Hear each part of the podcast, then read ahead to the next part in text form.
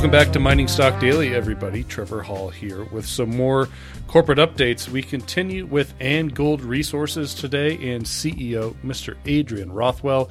ANGold trades on the TSX Venture with AAU and on the OTCQB with AAUGF. Uh, Adrian, we've got a couple news items that we need to cover and get some of your uh, corporate editorial commentary on, including your move into Oregon. Uh, you're an Oregonian now, uh, expanding the expanding the asset portfolio of ANGold.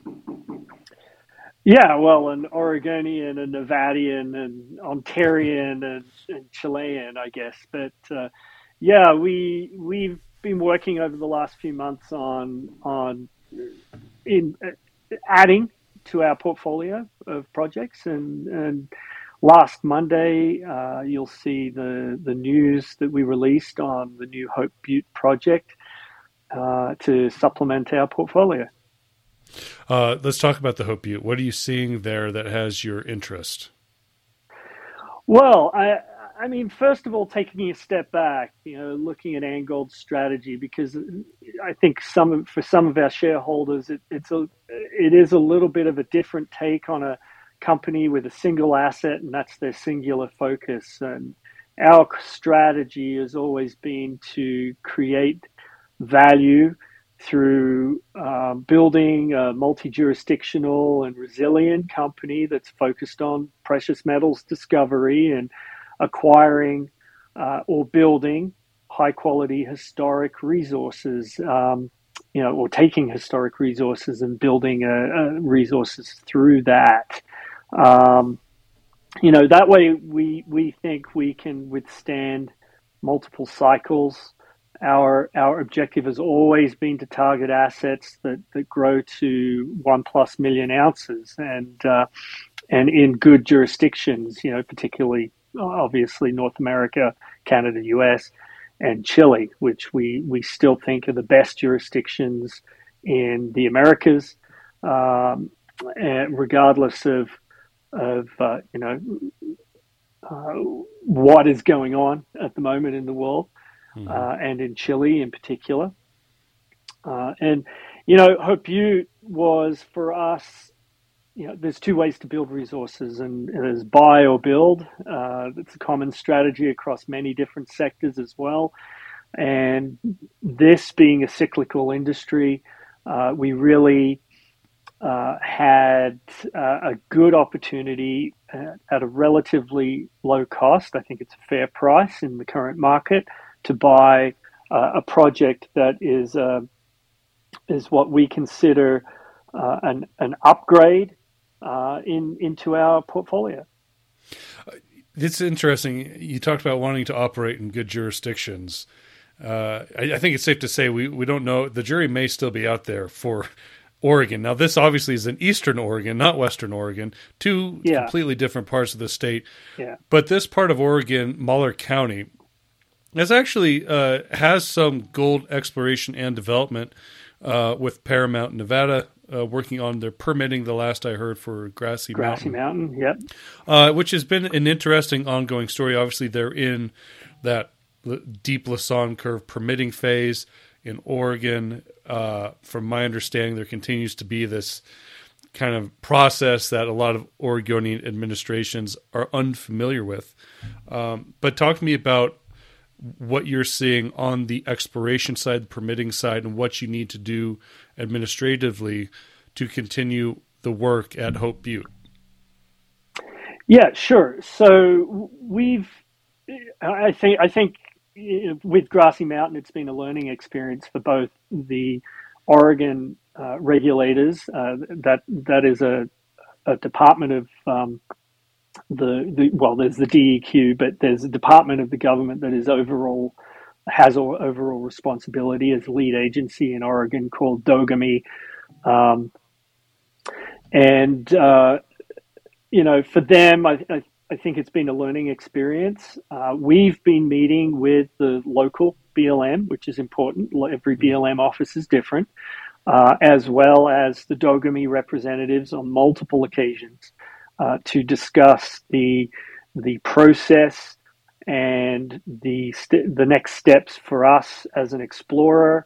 Um, you know, it's been in, important for us to uh, to recognize that in Malheur County, in this particular area, that we don't have any uh, endangered species, uh, no sage grouse habitat uh, or bull trout habitat where we are, um, as well as no mineral entry withdrawal or proposed mineral entry withdrawal areas uh, on Hope Butte. So in that respect, I, I, think you know we're in a good shape, and most of the, the ground around us is ranching ground, and and we. Uh, we are in discussions with uh, one of the bigger ranches that, that is in our uh, property area, and um, and and they are very favorable, uh, very very much um, uh, looking forward to us working on the exploration side. Uh, in fact, you know, we are the the Hope Butte agreement is structured as a lease through with that grazier. And and so and rancher, so they obviously want to see us go ahead. In terms of of what happens in Oregon, yeah, there there is a an, an additional layer on top of just a simple BLM um, permit. Uh, we would be doing a permit under a, a notice of, of intent with through the BLM, and there is a similar process through Dogami. Um, there, it would take us a little longer than say somewhere in Nevada, say on our Iron Butte project, to to get a a permit, but not necessarily. Some of the Iron Butte permits took us uh, an extraordinarily extraordinarily long period of time. So we're looking at um, you know for that notice of intent around a 60 day turnaround, and then with Dogami it would probably be around two to three months. So it's not onerous, and this time of year is a good year for us to start doing that now for next summer. Uh, you have you you have some historic drill data coming with this project. Uh, in fact, I I was kind of shocked to see how many of the big names actually used to explore on this, likes of Chevron Resources, Freeport, Homestake, uh, the like. Uh, so there's yeah. a number there's a number of historical drill data, uh, including actually if you drilled this in Nevada, Adrian, uh, I think any op, you know any explorer would blush a little bit. 112.8 meters at 0.95 grams per ton gold, uh, 88 meters of 0.89 grams per ton. Uh, there was a yeah. historical visible gold hit of four and a half meters of 35 grams per ton. Uh, so you got something to kind of somewhat work with here. Uh, yeah. Talk about how you're using this data. Uh, what's the process of the company using it to really kind of decide how it goes back hitting the ground? Yeah, so we have some historic results. Uh, there is an historic resource of it's about a quarter of a million ounces at about a gram per ton. Um, importantly for us was the opportunity for expansion. The drilling on this project averages around 100 meters from surface. Uh, all the mineralization is from surface, and about two thirds of that historic resource is uh, is oxide. So we undertook a um, uh, surface uh, sampling uh, program while we were down there as part of our due diligence. Uh, we've also, uh, which which turned out favorably, uh, and I think next steps for us is really to do that with a, a little more rigor, surface testing, and um, we see a good opportunity for expansion. Well, obviously at depth because a lot of the holes ended in mineralization, but also laterally uh, beyond the, the two mineralized zones uh, that uh, Chevron had stated in their historic resource. Okay. Uh, what else do we need to know here from Hope Butte, Adrian, uh, before we, we move on? Uh, well, look forward to, to more news and um, you know, we're we're just preparing this in the same mm-hmm. orderly uh, fashion for drilling as we have with all of our other projects. So we're very excited to start work. Um, this is a large contiguous land package over 5,000 acres for us, and uh, uh, it has multiple showings, multiple uh, multiple uh, potential uh, resource bodies on it. So, yeah, we won't know obviously until we drill, but that's that's for the future. Uh, I think I think few people were, were were, were kind of surprised to see this news that you were taking on another project because I think the more anticipated news is really these drill yeah. results out of Iron Butte uh, back in Nevada. You've completed that drill program, and I know I keep at, yeah. I'm pretty sure this is the third time you've been on the show, and I get yeah. ask you where are the where are the assays here? Where are they? yeah, so we've we've we've got uh, the last two holes coming in for drilling, and um, in terms of assays. The drilling was done uh, a couple of weeks ago now, and uh, we'll release those in the coming few weeks. And and honestly, saying any more than that, uh, we've. Uh, you know, there is another approach. Some of our investors wanted us to release every every hole individually, and uh, because this program really was a scout drilling program. Uh, we stepped out quite a long way from the historic resource on every mm-hmm. hole that we have, and uh, there's no context for us to release uh, results individually. So we will release a fulsome uh, news release in the next week or two. Uh, we're expecting to get the final assays from the final two holes uh, actually this week. Um, now, you know, that's saying I'm at the I'm at the mercy of the assay lab on that promise, right. but uh, but we will release uh, those results with a, a, full explanation of, of what we think that means for the project. Okay, uh, I continue to be a shareholder. But, you know, give me the reason, the context behind. You know, what, what is the thinking here of of kind of waiting for the all of the assays to release them all together rather than separately? Well, one hole does not uh, an exploration program make, you know, and and I think you know some of the drilling we've done was to test the the lateral extents uh, within our uh, boundary. Mm-hmm. Remembering that Iron Butte has a resource, it is quite constrained within a, a uh, a, around a 200 acre um, boundary.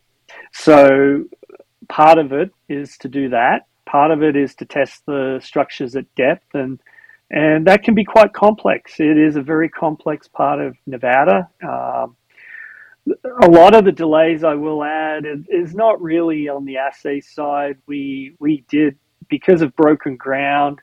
Um, we had a, a, lot of issues with the actual function of drilling as well. So uh, I, I, think you'll see uh, we did go through a couple of drillers, and um, uh, for uh, you know to be blunt, non-performance and uh, cost, and uh, you know I think one summer is is is one program, and and there'll be more but uh, there'll be more news on Iron Butte.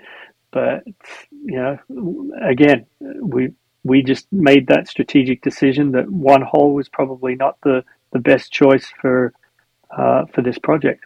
Okay. Uh, I know I know drilling in Nevada is rarely easy, given the rocks and and when you put enough moving parts behind it, obviously it gets a little bit more mm-hmm. challenging. Uh, Adrian, what what else do we need to know here? Uh, re, you know, regarding I know you started working at Uchi. Uh, you know, what's happening up there in Canada?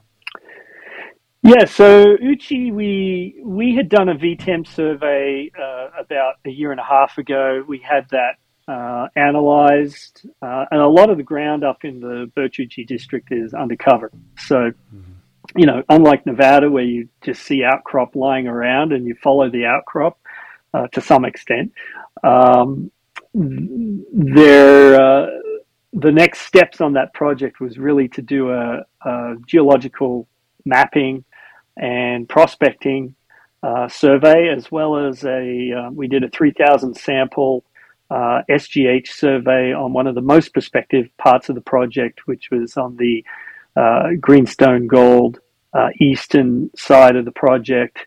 Um, that was completed uh, a week and a half ago. Um, the teams have now demobilized from that site. All of our samples are, are now going to be submitted to the assay lab, which is uh, a company called ACT Labs. Uh, they're one of the only ones that do soil gas hydrocarbon surveys. The objective of that is is to uh, see uh, it will give us a, a, better indication of what is undercover and uh, what is it and and how deep that potentially can be uh, on the project. In addition to that, uh, we had uh, one of our geologists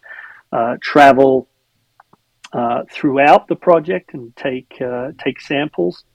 Um, so that'll be news for the new year. It's a it's a large project area. I think it's very prospective. It's in a great part of the Birch-Uchi district, uh, similar to uh, assets like Springpole uh, and um, near Red Lake. So uh, I, I, think uh, that's something in our back pocket. And then in mm-hmm. Chile, uh, we, as many of your listeners know, we we took a step back um, and got a, started the application for a a, a, more um, uh, plan of operations. I guess it's called a DIA down in Chile. And uh, we withheld that after the Rio 2 news. Uh, we wanted to analyze that in a, in a lot more depth to see what, what lessons we could learn from our DIA application that perhaps uh, were the, the reason behind the, the Rio 2 um, uh, permit um, refusal um, or, or, mm-hmm. deferral, I guess they would call it, mm. um, in uh, in Maricunga. We've since filed that, and uh, we're waiting for acceptance from the the regulatory authorities in Chile. So. Uh, that's also in our back pocket for us to potentially uh, move the Dorado project ahead uh, next year uh, it's a it seems like another level of de-risking of Dorado that uh, turns out you have to do what you maybe weren't thinking you would have to do beforehand. so, yeah, yeah. Um, in in the long term, that's going to be an asset for us, though, and that'll uh, you know it covers a lot of our ESG requirements off in that part of the world, and uh, mm-hmm. Uh, you know uh, I think that that will make this these projects or Dorado these targets, Lajitas and Lajitas South, a lot more um, uh, uh, favorable, uh, I guess, for uh, larger players to potentially look at it in a little more depth. All right. Uh, thanks, Adrian. Appreciate that uh, thorough rundown with everything. I'm sure you and I will probably touch base here once again this fall and winter before the new year. So, best of luck and stay safe to you and all the crew out in the field. Thanks, Trevor. That's your update from ANGold Resources, again trading on the TSX Venture with AAU and on the OTCQB with AAUGF. The information presented should not be considered investment advice. Mining Stock Daily and its affiliates are not responsible for any loss arising from any investment decision in connection with the material presented herein. Please do your own research or speak with a licensed financial representative before making any investment decisions.